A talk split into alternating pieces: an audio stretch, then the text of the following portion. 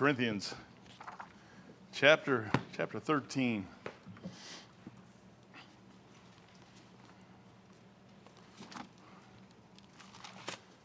It's amazing book. Last week he died on a cross, rose from the grave. Actually, two weeks ago he died on a cross, rose from the grave last Sunday. We're, we're 2,000 years ago, we would have been a week from that. And uh, they're probably still in awe thinking all the stuff that's going on. 1 Corinthians 13, read a couple verses here. In 1 Corinthians 13, 1, it says, Though I speak with tongues of men uh, and of angels and have not charity, I am become as a sounding brass and a tinkling cymbal. And though I have the gift of prophecy and understand all mysteries and all knowledge, and though I have all faith so that I can move, remove mountains and have no charity, I am nothing. Uh, and though I bestow all my goods to feed the poor, and, and though I give my body to, to be burned, and have not charity, it profiteth nothing. Charity suffereth long, it is kind. Charity envieth not. Charity vaunteth not itself, is not puffed up, doth not behave itself unseemly, seek not her own, is, e- is not easily provoked, thinks, thinks no evil, rejoiceth. My tongue is all messed up rejoiceth, rejoiceth, rejoiceth, rejoiceth, uh, not in iniquity, but rejoiceth in, in truth, bearing all things, believing all things, hoping in all things, enduring all things. Charity never faileth. Father, again, thank you for your blessings. Bless this morning service, Lord. Teach us more about charity, Lord. We need that more than anything in these last and, and dark hours. And we'll praise you and honor you in Jesus' precious holy name. Amen. You may be seated. Charity, Paul, Paul is sitting here and and I want to lead up to this just a little bit. In, in the first 13 chapters, uh, Paul is doing some stuff here. He comes to a carnal church. By the way, this is the most carnal church in your Bible.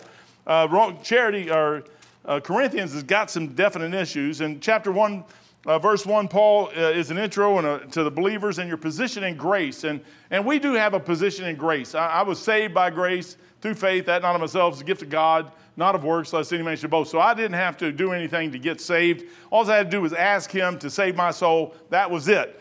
Uh, I've had people say, well, that's a work. That's not a work, that's a realization. I, I, believed I was lost. He said he made a way. I said, hey, that's what I want. I took it. And then, and then if you go over to uh, verse 9, there in chapter uh, actually 10, uh, the contrast of the unspiritual state of the Corinthian saints with their exalted standing in Christ. Now, this is this is what Scofield wrote in his Bible, and he broke it up into visions. But the, the Corinthians were a very carnal, carnal church. And Paul is trying to get to them. The first 12, uh, 11 chapters uh, deal with correction. I mean, he is, uh, they, are, they have made some things, they've done some things wrong. Uh, they, they don't believe. Chapter 2 starts out, they are reminded that the Christian revelation owes nothing to human wisdom. Uh, what happens to a lot of us is we'll think that that we owe something to this world. And once you get saved, you're called out from this world. You're not part of this world anymore. You owe nothing to this world. Chapter 5, he starts out uh, immorality. Uh, there's a young man that, that is having relations with his, with his father's wife, adultery, fornication, uh, lasciviousness, lewdness, stealing, lying, cheating. Sin is dealt with. And what, what uh, Paul is teaching them is immorality is rebuked and, and discipline is, is enjoined. Discipline is going to come. The church needs to be able to discipline itself. Then you start getting into chapter six, and, and he's talking about uh, brother going with brother to the law, and you shouldn't do that. That should be the last resort. Uh, there are some things in today's society, there are some things that we do or that people do that you're, it's just out of your hands. And if it gets to that particular point, it's got to go and you got to bring the law into it. But usually, you, matters, small matters, we should be able to handle within the church unless it gets to something outside the church. And there's, there's some things. Perversion needs to go. It's gone. It's, it's toast. Uh, that needs to be, I mean, nipped in the bud as fast as it can. That is a, a, a I can't break the laws of the state and the world uh, just because we're in a church. That's illegal. That means I'm going against what God told me not to go against. But there's, but to just take somebody, you hit my car in the parking lot, let's talk about it, okay? maybe we can fix it a little bit different than me calling half the world in to get, get everybody mad at each other. We don't need to get mad at each other. Saints are forbidden in chapter 6. Chapter 7, uh, uh, marriage is established, and it's important. I'm telling you what, brother, the flesh in this world today is just driving everybody crazy. I went into, I remember an old preacher used to say, well, it's summertime, be prepared. Uh, and it's true, guys, girls, anymore, man, you don't know what you're going to see when you go into Walmart. You go anywhere. Uh, I mean, it's like going to the beach. You can't hardly go nowhere. So you got to keep your eyes up and bumping into everything. And, but, but, you know, you still got to live in this world. That's what you got to do. But marriage is still honorable, and the Lord's blessed the thing, and that's the way it should be. He talks about that in verse chapter 7. He goes on with the marriage. Uh, in verse 8, it talks about serving other gods and meats and the limitations of the Christian liberty. You, you don't have, just because you're under grace, don't mean you have all kinds of liberty that you can do whatever you want. I got liberty. I got perfect liberty. I can do whatever I want. That don't mean what I'm going to do is profitable. And sometimes you got to stop and say, Lord, is that true? Is that true? Yes, it's true. What I do matters from now on. Uh, so Paul, Paul vindicates his apostleship in, in chapter 9 and 10. Israel is in the wilderness uh, as, and uses that as a warning, as an example that God will sometime, he'll slam you down, get done with it. I'm finished. Uh, verse 11, he says, Be ye followers of me, even as I also am of Christ. So he, he gives himself as an example. And in chapter 12, what he does is he starts now trying to, to console them and to build them up and to lift them up and to tell them some good things about them. The spiritual gifts, and people take them spiritual gifts like tongues. I got to speak in tongues. That is the craziest thing in the whole wide world. Uh, do, I, do, I believe in tongues? Yeah, I, have hit my hand before and said things I should have never said, probably, uh, and never understood what I said. I'm just running around the room. Oh! Uh, I, heard, I heard one guy say that uh, uh, two young girls uh, could speak in some kind of a language that nobody knew. The mom said, I don't even know what they're saying. But one little girl would go, blah, blah, blah, blah, blah, blah, and the other girl would go get it. Have you ever seen that? There was a cartoon a long, long time ago, uh, Go, Go, Gophers. I mean, there's some, there is some car- cartoons out there that are unbelievable. Now, these old cartoons, but there were two little Indian gophers, man, and one gopher would go, blah, blah, blah, and the other one would go, him, say him, and he would interpret for him. you never knew what the kid, the guy, the little gopher was saying, man, but it was funny. I mean, it always worked out in their favor for somehow, and the, the U.S. Cavalry always lost. But he's sitting there, tongues, tongues, if, if there's not an interpreter, I've been in places where we had interpreters, and you can't even t- trust your interpreter. And then you get to 7, uh, 13. And this is one of the strangest chapters in your Bible. Really, I mean, it's a chapter where there's really no rebuke. Uh, it's instruction, is all it is. It's just instruction. And it's, it's a chapter to tell you something about yourself. That's all it's there for. Paul is trying to warn us and tell us some things. Uh, our society is so result driven that if you don't have a result in, in what you're doing after a couple minutes or a couple days, uh, we tend to quit and go off and do something totally different uh, because we're looking for a result. And, and a Christian walk is a lifetime thing. It's not something that is in a few minutes, but he gives you a couple things here that, that'll give you an idea what, what your life is all about. Uh, chapter 1 through 11, Paul is correcting some things. He says, Corinthians, you're foolish. You're foolish. You're not doing what you're supposed to be doing. And then in, in, chapter 12 to 16, Paul is giving constructive teaching. He's trying to teach you about what the Christian life is about, what is getting ready to happen. Chapter 15 is the resurrection, and he goes off through the, the rapture happening. There. People say, Well, I don't believe in the rapture. Well, you don't read your Bible. Uh, I don't see how you could miss the thing. Uh, it's all over the place. There's different things all through their Bible that you should read, but Paul, Paul is sitting here warning. He gives them instruction, teaching, trying to ground the Corinthians in what they they say they believe. Sometimes we say we believe something, but until you're really tried, you don't know if you believe what you just said you believe. But boy, I tell you what, when the thumb is down on top of you, you'll, you'll start changing. Paul has nothing to gain. I'm just going to go through some things to get to where I want to be. Paul has nothing to gain carnally. What's wrong with our Christian movement today is everybody's trying to gain something from the church. I'm not here to gain nothing from you. Now, y'all do pay me to do this, but really, you pay me to do maintenance more than anything else. Uh, and I, you know how I know that? Because some of y'all will come and say, hey, this is broke. Like, like, okay, fix it. No, this is broke. My beloved Mike over here, I've noticed, my wife did the same thing. You walk into the office, there's a wet, wet spot on the ground. Several months ago, I replaced the water heater, which didn't need to be replaced, by the way. It did need to be replaced. It's only 30 years old. It needed to go anyways. It's getting ready to go. But it, I thought simply the water's on the carpet. And so Beth goes, You know, there's water in the floor and in the carpet. I'm like, you know, then Mike goes, Oh, you know there's water on the carpet out there. I I can see when I go in the bathroom. so y'all pay me to do maintenance, but you do pay. But I'm not here to gain anything from you guys. The whole purpose of what I'm doing is not to get what you have. And what Paul did here was not to get what the church had. He did not want, what he was trying to do is give the church something. He's only trying to impart something to the Corinthians to help them to get to a different place. Sometimes it's perceived as, as we're mean and cruel and inhuman, and we're really not. It's just what the Bible says. Uh, I don't know about you, but I, I still think homosexual is wrong. Uh, homosexuality is wrong. Uh, I think adultery is wrong. I think, I think stealing is wrong. I think a lot of stuff is wrong. It's called sin. Uh, it, it, we all, sin could be a whole lot of stuff under the umbrella of sin. Anything could get, all roads lead to sin. It does, just about. You can't hardly breathe. Paul has no special interest. He has no second interest, by the way. You know what's wrong with most people today is we have other interests other than just the Bible. When Paul got saved, I think when Paul, before he was saved, had no special interest. He may wanted to be the greatest Pharisee that ever lived, and I think he probably was one.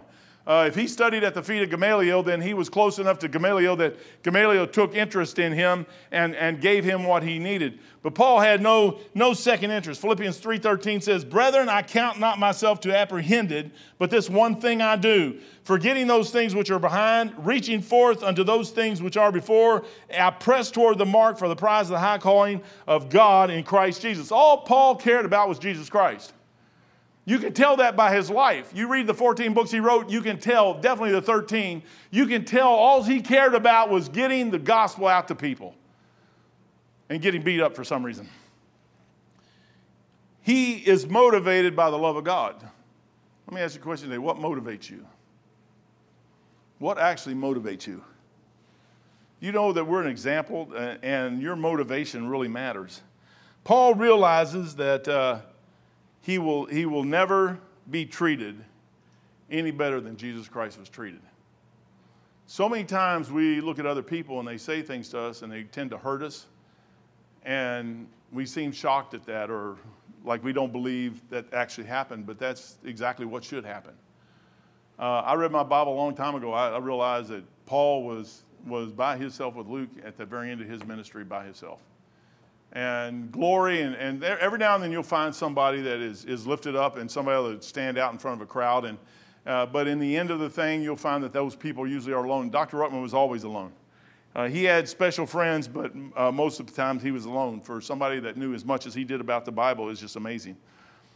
Second Corinthians, you say, Paul, Paul, Paul, we know this by the, and, oh yeah, I said this, and, and we know that, that Paul realized that he will never be treated any better than, than they were treated that they went, that they treated Jesus Christ our Lord. And we know that by this right here. Watch this, 2 Corinthians 11, 22. And they are they Hebrews? So am I. Are they? This is before. This is before he went to Jerusalem. This is before he got beat up in there trying to, to reconcile himself to the, the Jewish laws and shave his head and, and, and do all the other stuff. This is before that. Uh, he says, Are they ministers of Christ? I speak as a fool. I am more in labors more abundant, in stripes above measures. Most of us, if we ever got beat, we'd quit. We'd quit doing what we're doing. We would quit serving Jesus Christ. Your motive will be tested sometimes about what you. God knew Paul was going to write 14 New Testament books. The Lord knew the, that this Bible that you're holding in your hand today was going to be written, and 14 of those books were going to be written by this man. Do you not think that this man is going to be tried? This man is have to go through some things in life to see if he's going to stick with it. He's going to be given some stuff. Oh man, I'll tell you what. Hang on, don't go away. Acts chapter 9. Great chapter where Paul gets into thing. How would you like somebody to say this at the beginning of your ministry? You say, Well, I don't have no ministry. Oh, and everybody says, I want to be in the ministry. Oh, really? Yeah, yeah, that's a great thing to say. When it comes right down to doing everything you're supposed to do, will you do it? Paul, Paul gets it in uh, Ananias, verse 10, and Ananias says, Lord. Yeah, verse uh, 16, Acts, Acts 9, 16.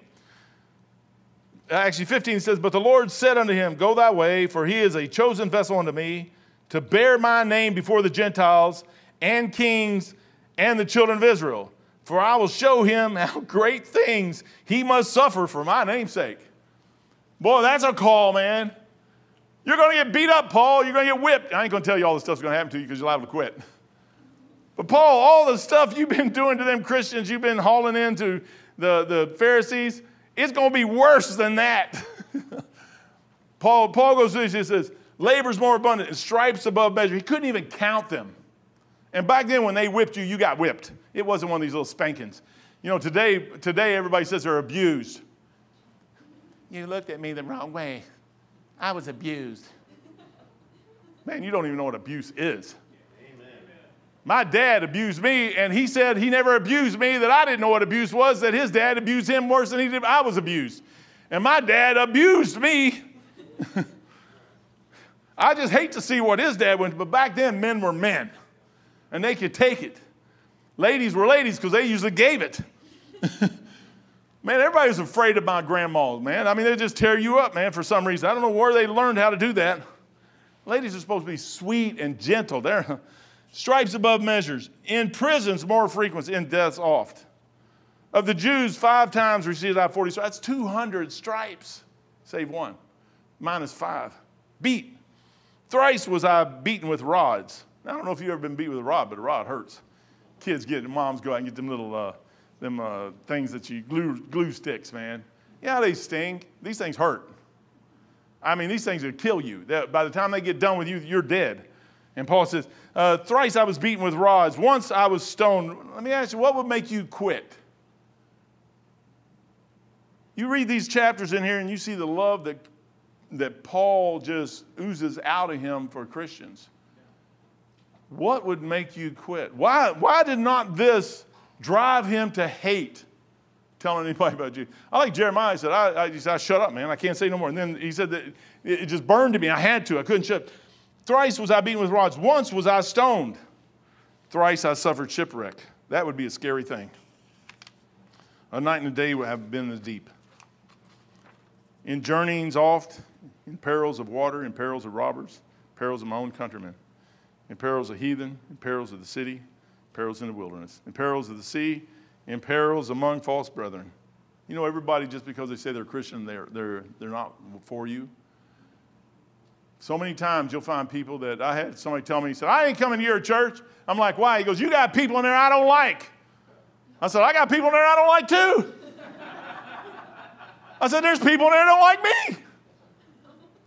I said, There's people in there don't like each other. I said, That's no reason not to come to church. I said, That is the reason. You're amongst people. I said, You just are coward, is what you are, man. I said, You go to bars and there's people in there that don't like you. Well, yeah, it's different. It ain't no different. You're just a liar. I'll tell them the same thing I'm telling you right to their face. Believe me, I do. In, in, uh, in weariness and painfulness, and watchings off, and hunger and thirst, in fastings off, in cold and nakedness, we, they tell us to wear a mask and we're all ready to quit. How are you going to do that?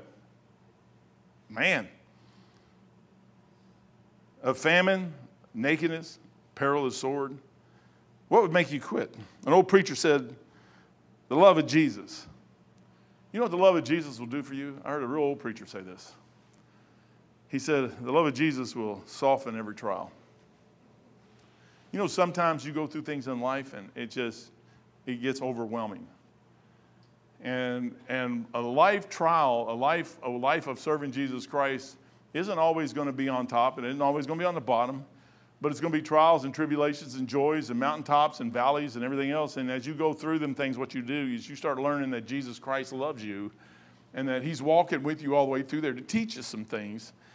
But it softens every trial. I mean, every trial I've ever been through, it, it got softer and softer and softer and softer.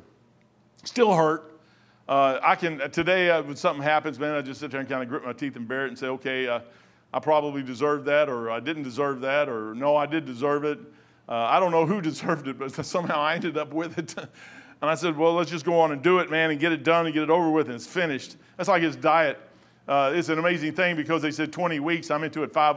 Tuesday morning be five weeks. Five weeks. I got 15 more weeks to White Castle, but uh, and I'm gonna eat one too. Uh, but I'm telling you, man, you, you sit there and look at it, it's, it's like it's here's a period of time, but if you take the structure out of that thing, I get lost in here and I never can accomplish what I'm doing. I said, I'm not on a diet till I get down to two, in the 50s. I'm at 258 right now. So my diet started the other day when I went under 260. Now I'm struggling. I'm going to get down below 250. And when I hit under 250 in the 40s, I'm, on a, I'm a success, man. But you know what? I'm not going to quit till I get to the 220. Why? Because that's the time frame I got to do it in, and I'm going to do it. I'm going to try to do it in half that, but I, that's what I'm going to do. It's, it's you got the thing set out. You know what I got? I got heaven out there in front of me, and I don't know when that day's coming. I have no idea. But until it does, I'm not going to quit. You know why? Because my brother Paul didn't. He stayed in there. He says he lightens every care. You know, the cares of this world will drive you crazy. There is so much craziness going on right now. If all you do, I try to stay away from it all. I don't, I don't want, I, brother, I, am not, I'm not, man, I was kind of happy the other day when the Ukrainians sunk that Russian ship. Uh, I don't, I, I would have liked it if we'd have done it, but we didn't. That's just the flesh. That's just the flesh out there. But those people are actually, there's people over there in war right now, but there's people all over this world in war all the time and, and they're in nightmare after nightmare after nightmare after nightmare. And if you sit there and worry about that all day long, it'll drive you crazy because you can't do nothing about it. That's what communications does. Everybody says, oh, communications is great. I don't know if it is or it isn't. I don't think it is because it makes you do stuff when you should be doing other stuff. You know what you need to do? You need to get up in the morning, you need to work, take care of your family, and then go to bed at night and not worry about nothing else. That'll keep you out of a lot of trouble. And the Lord will work that thing out. He said it'll lighten every care. I got somebody that I can stop at any time I want and say, Lord, I can't do this anymore. And he says, Yeah, you can. I'm like, Lord, I can. He goes, Yeah, you can. I said, Lord, I cannot. He says, Yes, you can. Then I'll come home and Beth goes, You want to eat that pudding? I said, No, I don't want to eat that pudding. She goes, Can I eat it? I said, Yeah, go eat it. she does, man. She cheats on this thing more than I, I, can't. I said, Lord, I can't believe this girl's like that. I said, I've always had her up on a pedestal. Boy, I come home and she's just chowing down. But she only has a few pounds to lose, and I have a few more than her, so this is funny. The closest, the closest I can come, we're talking about charity here. Well, let me finish this. Light never care. Until you go through some trials, until the cares of this world crush down on you, you can't really understand love. Love is a strange thing to understand. I was talking to someone the other day, and uh, they got off onto a subject. I'll get into that in just a second here, but they, they said, I, I don't understand that kind of love. Then love, unquestioning, will follow. This is what that old preacher, preacher said. He said, Once you go through some trials and you go through it with Jesus, not just go through trials, but go through it with Jesus. And then once you go through some cares of this world being dumped on you that you can actually handle through with Jesus, you know what? The first thing is love will start coming through. And then, then you'll start looking at him like he is he's a lot more to me than anything else on this planet, and he can get me through. Love will triumph. You will come through the thing. See, as men, we don't like to talk about love. It's like uh, that's not masculine. Love, love is not masculine. Oh, yes, it is too. Love will dare. You know what will make Paul do what he does? Because he loves Jesus. He met somebody on the Damascus road that he had never met before. He had heard about him. A lot of people hear about Jesus, but they never meet him. A lot of people know of him and what people have said about him, but they never met him. What Paul did was he got road, knocked down on the road to Damascus and met him. Let me ask you a question today Have you ever met Jesus? Because if you have never met Jesus, you don't know what you're missing. Number one, you're missing eternal life. But, but you know, some people have trusted Jesus. I believe they're saved, but they never really met him. Jesus will change you. He'll change you. Love will triumph, love will dare. When I read that list, what Paul went through, you know what got him through all that stuff was Jesus Christ. I've had people say, well, they think Paul was trying to kill himself. I don't think he's trying to kill himself. I think he was just getting through cares of this world and, and tribulation and getting back up to serve Jesus Christ. I couldn't imagine him getting stoned out there and, and they, everybody's looking at him like he's dead. He looks dead. He's all crumpled up all over the place.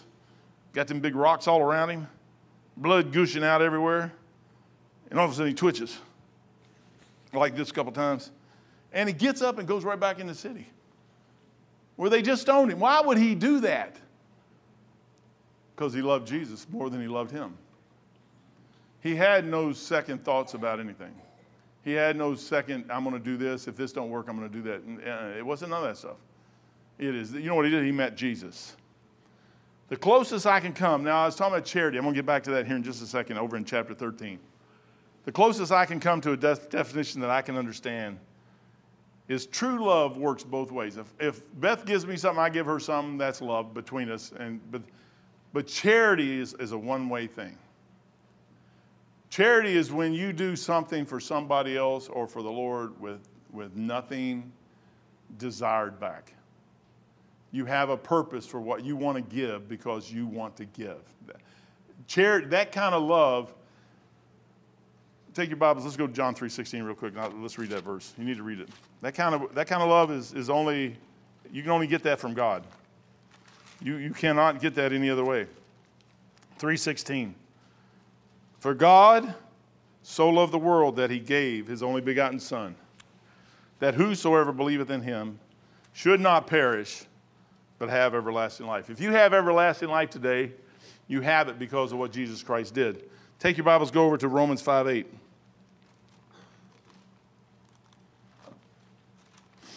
Romans 5 8.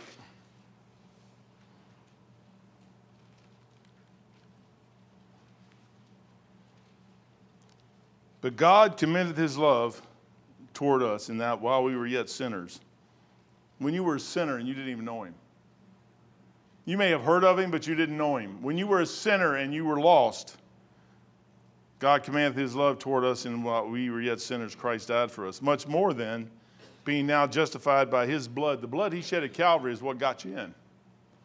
That's what paid the cross, that's what paid the price. We shall be saved from wrath through him. You know what that, Paul, the, the, the God put his son down here. God manifested in the flesh, came in the flesh, lived and died whether you got saved or you didn't. But it was charity, it was a charitable thing. He gave that with nothing, looking for nothing back in return. What could you possibly give? What could I possibly give the Lord for what He did for me? There's nothing I could do. Now back to, go back to 1 Corinthians 13. Charity Verse 3 And though I bestow all my goods to feed the poor. You know, there's people out there who say, Well, I do this and I do that and I do this and I do that. Uh, most people who do that are looking for a uh, tax write off or they're looking for something uh, personal that they're going to gain back where people will know. Sometimes the best thing you could ever do is just do it with nobody knowing it. And though I give my body to be burned and have not charity, I profit thee nothing. Charity suffereth long. And he did. You know how long the Lord had to suffer with a lot of us before we got saved? He suffered with our foolishness over and over again. He suffered with our wickedness. You know how much He suffers with us after we're saved? He suffers long, so I should. If He did it, I should do the same thing. I should mimic my. You know what's wrong with us is we think that we're different. We're special. We're not special. There's not a person on this, but He's special. He always was special. And he made a way and he suffered long. Charity suffered long. You know what he, Paul's got a list of things right here that if you apply them to your life and you start looking, say, Lord, how do I care about other people? Or am I so selfish that all I do is care about me? When I don't get what I want, I cry like a baby. Guys do that too, by the way. Men do that all over the place. Ladies do it, guys do it. Charity suffered long. Charity and is kind. Are you kind? It doesn't hurt to be kind. That's something you got to learn. Character will help develop all this stuff. Charity envieth not. You, are you always looking at somebody else? They get this, they get this, they got that, they get this, they get this. You just messed up. Charity, if that's not charity. If you're envying somebody else, you're missing it. Charity is the key thing you want. Love is great, but charity's better. Charity is like that next level out there somewhere that the only place you get it. Charity vaunteth not itself. That's boasting. You'll hear me every, oh, I was in the Navy, I can do this. That is boasting. But I'll, I'll try to always end that thing up with, I, it still amazes me. I have a lawnmower at the house I, I got running the other day and cut the backyard. And it still amazed me that I could look at the wiring and everything else in this thing and tear the engine apart and put it all back together and get the pieces back in the, and order the stuff and get it in, and it ran. And, and the switch, that ignition switch was bad. I couldn't just stop at the ignition switch knowing it was bad. I had to tear it apart and find out what was bad inside. Not that I was going to fix it. So I tore the thing apart and I get down and look. Oh, yeah, there's the problem right there. I was like, God, I still can't believe I got a mind that I can see that. That's amazing, man. You know, I still thinking, I'm like, you taught me everything I know. I know nothing without what you've taught me. I can sit here and go through stuff. I'm looking at this stuff and I'm like, this isn't me. This isn't me. This is you. I know where this thing came from. That's not boasting, man. That's glory. I mean, that's His glory. You know, He gives every single one of us a gift to do stuff. And sometimes we'll look at it in life and we'll get bitter in our soul because it's not quite what we think it should be. Brethren, it is. Charity, charity vaunteth not itself, is not puffed up. Man, I tell you what, there, there's some people that need their heads like pop. I like, um, we buy those balloons, and we got four grandkids down. They, they, you put one of those little air balloons that you get for Kroger's for a buck or whatever it is, and they just love those things, man. And they, they make all this noise, rattle, rattle, rattle, rattle, rattle, rattle, rattle. And they're just trying to pop the thing. That's, that's like a lot of our heads sometimes. I think we need to pop. Uh, they don't need to look at you, they need to look at Jesus. You know what we really need to be looking at is Jesus. Paul's going right down here. What he's trying to do is he's trying to get us to say, hey, do you want the love of Christ in your life? Do you want, beyond all other stuff, do you want the love of Christ in your life? does not behave itself unseemly. That's improper behavior. Is what you're doing right or wrong? Now, brother, I know we're all flesh. All flesh is grass. I got that. We mess up. But are, do you realize you're messing up? Do you realize that? Do you know when you mess up? Do you have enough in you to know? It's not easily provoked. Man, that's a rough one for me. You start messing with this book, and I just want to get mad. Somebody doesn't want to do right, I just want to get mad, which is probably wrong. Yeah, it probably is. There's some things I need to work on. It's not easily provoked. You get mad real easy? It's, it's rough. That's rough. That's rough. Getting their attention and being mad is two different things. Some people, they just get mad. They get upset. They, get, they lose their temper. They, their temper gains control of them, and at that moment, you just lost it. That's not, that's not charity. Think it no evil. Man, I tell you what, over the last 10, 15 years, I've watched people come up and here recently I've seen it again where they bring up, I, I, see it all the time, but they'll bring up papers. Look right here, you did this, you did this. I got all these records. If you got records on somebody, who are you anyways? Are you my judge? No, you're not my judge. My judge is Jesus Christ. It never was you, never will be you. Your judge isn't me. Your judge is Jesus Christ. And when you start doing that, I better watch what I say. What you do is you're taking God's place and you're just asking God to bring that thing down on your head. I don't look nothing up. I don't care about nothing. I don't want to know anything about your background unless uh, if you come and tell me, then I got to deal with it. I don't want to deal with it. Why? Because it's none of my business. Your business isn't mine, and my business isn't yours. Why do you have to know what other people are doing? That's what this stinking, filthy little thing right here does. It allows you to sit there and go, oh, look at this. Oh, look at that. Oh, did you see so and so? I don't care about the Kardashians. I know their dad is a faggot. Oh, pardon language. He's, he's a something else. He has an alternative lifestyle. And look at the kids. Brother, this stuff, this stuff will destroy your family. It'll destroy you, number one. It'll destroy. That's not charity, by the way. That puts you so far from God, it's pathetic. Rejoice is not in. You like sin? I hate sin. I hated my life, number one. I hate it. I hate it. I just hate sin. Rejoiceth not in iniquity. I'm almost getting there, but rejoiceth in the truth. You love that book? I love this book, man. This thing is just the greatest thing in the whole wide world. I sit there and read it at the house. I, I go through three different portions of the Bible every day when I read, as I read. And it just amazes me how it's the same all the way through. And I'm like, Lord, how in the world could we, first of all, thank you for the, everybody that, thank you for the women in life that let their men go out and do this kind of stuff. First of all, thank you for men who can do that. I could never do that. I could never write books. I mean, you see some of these people write five, six, seven, eight, hundred books or whatever in their lifetime. I could never do that. I, I just, I can't even write a letter. And I'm sitting there going, Lord, Thank you for that. I wouldn't have that if it wasn't for those men and women out there doing all the stuff they did down through and suffering. I said, I haven't had to suffer anything for that thing right there. I love this thing. People say, I love this, I love that. No, no, I love my Bible, man. That's what I love right there. Because I know that this thing right here can straighten me out. There's nothing on this planet that can straighten me out. Beth can't straighten me out. My kids can't straighten me out. Nobody can straighten me out. This book can straighten me out. The government can't straighten me out. They can is throw me in jail. That doesn't straighten me out. Look at our jails, they're full. This book will change your life. Rejoiceth not in iniquity. You know, there's people out there who just are just their pleasure in sin. They love their sin. But rejoice in the truth. Beareth all things. You bear, bear things with your brothers and sisters in Christ. When somebody tells you something, are you the first to tell everybody else, or is it you bear it? Hopeth all things, endureth all things. Charity never faileth. Take your Bibles, go to Luke 7, and I'll be done. There's a lady here. Everybody always tries to say this is Mary Magdalene. I don't think it's Mary Magdalene. It actually doesn't tell you who it is. She has an alabaster box too. But she, she does something that is so amazing to me that uh, if you want to see what charity is, th- this is it right here. Charity 7, or Charity 7. It's a new book in the Bible. We got 67 now. Chapter 7, it's chapter 7, verse 37.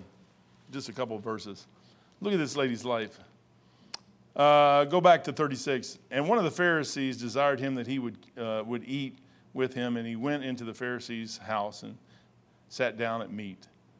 And behold, a woman in the city which was a sinner, when she knew that Jesus sat at meat, everybody tries to say this is Mary uh, Bethany, it's not. It doesn't even say it's uh, uh, Mary Magdalene. It says, And behold, a woman in the city which was a sinner, when she knew that Jesus uh, sat at meat in the Pharisee's house, brought an alabaster box of ointment. Apparently, everybody had alabaster boxes and everybody had ointment in their boxes. That's the thing women did. That's how they made their money, kept their money. And stood at his feet behind him. So she was behind him, bowing down on the ground and behind him, and, and Jesus is out in front of her. She wouldn't even get in front of him. Uh, that's, that's how bad it was. And she, uh, and, and behold, the woman in the, uh, which was verse 38, and stood at his feet behind him, weeping, and began to wash, uh, and, and, weeping, and began to wash his feet with tears, and did wipe them uh, with the hairs of his, or her head, and kissed his feet, and anointed them with ointment. Now, when the Pharisees which had bidden him saw it, he spake within himself, saying, This man, if he were a prophet, would have known who and what manner of woman this is. And he did, by the way, that toucheth him. Jesus don't mind a sinner touching him. You know what he wants to do is help the sinner. And Jesus answered and said unto him, Simon, I have somewhat to say unto thee. And he said, Master, say on. He thought, Oh, I'm going to get this great thing. And the Lord had done read Simon's mind. You know, a lot of us, we need, we need him to read our minds. If he read your mind and he came up and said, Mike, I have somewhat to say to thee, what would you say? What would I say? There was a certain creditor which had two debtors, and, and one of them owed 500 pence, and the other owed 50. And when they had nothing to pay, he frankly forgave them both. Tell me, therefore, which of them will love him most? Simon answered and said, I suppose that he to whom he forgave most. And he said unto him, Thou hast rightly judged. Here's this lady walks in. She's a sinner. She could have been a prostitute. I don't know. I don't know what she was. She was a sinner, exceedingly great sinner, just like all the rest of us are. And she, uh, she knew that Jesus was in the house, and she took a chance, and she, t- she didn't ask him for anything. What she did is she went in, got down at his feet, and started crying. And this woman got something that day that most people in their lives never get. What he did is he touched her soul. You know what charity is? Charity will touch your soul. And when it does, it'll come back out in the same way it went in, and you can then use it. We never get to the place because we let so much stuff in this world get in our way. Number one, we don't get saved to start with. We need to get saved.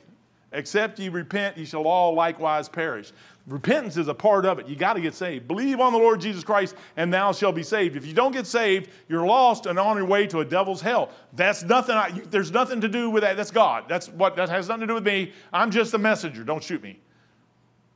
But I'm telling you, salvation is the start of that thing. If you're not saved in here today and you're on your way to hell, the day would be a great day. We got a, a brother back here going to get baptized here in a few minutes, and, and that man got saved a long time ago. You know, he wouldn't get baptized for a while. I kept pushing him. He said, "No, got to understand it. Got to understand it." I asked him one day. He said, "I'm ready. I got it." You know what he did? He said, "I don't want to go get wet and just get wet and just get wet and just get wet. I want to actually understand why I'm getting wet. Why am I getting baptized? I don't want. I want to make sure number one, I'm saved. Baptism without salvation is useless. You don't need baptism after you're saved. But I tell you what, if you ever want to walk like Jesus, you will. Verse 47. 47, and I'm just about done. Give me just a second. Man, what a book. Wherefore I say unto thee, Jesus talking, wherefore I say unto thee, her sins, which are many, are forgiven her, for she loved much. she took an alabaster box just like the other Mary did. Both of them were full of ointment, just like the other Mary did. Both of them were priceless, just like the other Mary had. This lady came in as a sinner, not a friend, as a sinner. And she broke that alabaster box. But first, she cried on his feet. She was broken because of her sin. And she was before the God that she knew that that's the only one that could do anything for her. And that's the one she sinned against. And she knew that he, and she was sitting there crying and weeping. Let me ask you a question. When was the last time you ever cried and you knew you were sinning against Jesus and you're the fault? When, was, when did you ever do that? Have you ever done it? Brother, our churches today, we're missing something. We're missing, we're missing the glory and the pleasure of being in His presence, is what we're missing. We won't let go of this world out here that's got us, and I'm telling you, it's crazy, man. Wherefore I say unto you, unto thee, her sins, man, Jesus, that lady did not even know this was going to happen. She was just crying at his feet. She done washed his feet with her hair. Some of us wouldn't even do it with a rag. He goes, but her sins, which are many. You know, we, we all have a lot of sin. Anybody, everybody does. All have sinned to come short of the glory of God teaching through Romans now, and we're just now getting into that.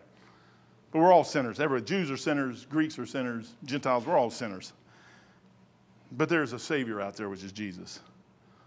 He goes, Wherefore I say unto thee, her sins, which are many, are forgiven, for she loveth much. But to whom little is forgiven, the same loveth little. You know why a lot of us don't do it? Because we're forgiven very little. Second, third generation Christians, it's hardest on them because they, they come up in church, we're raised in church. Uh, you, I, I, come from a background that I wasn't in church, I was in a Catholic church. I wasn't in church. I didn't have, have what you guys have. I didn't have this. I didn't have church camps, and I didn't have all that stuff. Man, I, I just had a road of hard knocks. That's all I had. That's, how, that's the way I come up. Uh, once you come up into this thing, you got to somewhere you got to sit down and realize, am I where I should be with Jesus Christ? You don't have to be like this lady to get that, by the way. He says, But whether there be prophecies, back in 13, he says, Whether there be prophecies, they shall fail. Whether there be tongues, they shall cease. Whether there be knowledge, it shall vanish away. For we know in part and prophesy in part, verse 9. But when that which is perfect is come, that which, man, I can't wait till the day he comes. One of these days he's coming and all the stuff that he puts in front of me that I'm trying constantly to get out of my life and to be the better Christian that I can be, the testimony that I should be before him. I, I go down that list up there and say, Lord, this is me. I, I don't have what I should have in life. There's, I should be more charitable. I should be more charitable. I should be more charitable. And it's not what I can get out of it. Is I want to be like Paul. I want to be what I can give. What can I give, Lord? What can I do? You know, he just made us in Sunday school class, we're going, and Eliezer is getting Rebecca, and Rebecca is sitting there, and she's doing everything, just working. She doesn't know Eliezer's coming, and he pops up. And, and Rebecca has been doing everything she's supposed to be doing her whole life. And one day the Lord pops up and says, Rebecca, will you go? And she says, I'm gone. As soon as that door opened up, she, you know what? She was, she was preparing herself her whole life, just doing what she was supposed to be doing. After she got past that one day, the Lord said, Here it is. Don't be in a hurry to run out there and do something for God. Wait till God comes and gets you. It's a much sweeter ride. If you're in here today and you don't know Jesus Christ your Savior, you know what the first thing you ought to do is get saved. He died for you. Charity is a great thing, but I, I had a, a, lady tell me this the other day. I, She was trying to tell me Mary Magdalene and Mary of Bethany was the same, and that this lady was. I said, this lady isn't either any. She's not either one of them. She could be Mary Magdalene, could be, but there's no way you can tie the two together. It just says a woman. I said, but you know what? I said, this lady got down on her knees and was crying. And that woman said on the phone, she said, I have never known that kind of love. She hated Mary Magdalene up to this point. After that, she goes, I have never known that. I said, that's the problem. I said, you know what's wrong with most of us is we've never known that kind of love. We never came to the Savior. I came to him like that on a back porch in Louisville, Kentucky, 1980s. I had, I had, I had nothing else, nothing else, nothing else. I was 22 years old. I was at the end. And I didn't know what to do. And I'm like, this thing is, and I, I, I had everything. I had all the money. I had all the cars. I had everything I wanted. I had a house. I had everything. But inside, I knew I was missing something, and it just wasn't there. And I found that little book and started reading that thing, and I'm telling you, it changed my life. And I, will never go back. I'll never go back. I don't want to go back. I want to go forward. If you're in here today and you've never met him, today would be a great day.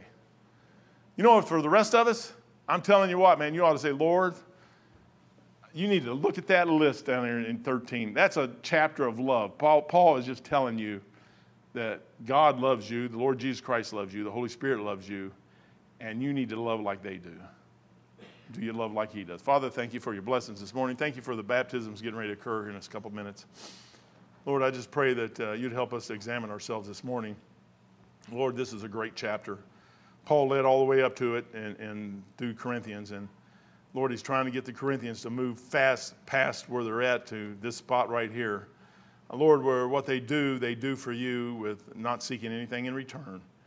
Lord, charity is a, is a precious thing, Lord. It's a hard thing to be understood. I just pray that you'd help us to understand it, Lord, and, and uh, then implement it in our lives and, and start using it. Father, again, thank you for all you've done. If there's anyone here lost, I just pray they'd grab somebody around them and ask them, say, could you show me how to be saved today? Lord, just about anybody in the room could do it. Again, Lord, thank you for your blessings. Thank you for all you've done, and we'll praise you and honor you in Jesus' name. Bless the invitation, and we'll praise you in Jesus' precious holy name. Amen.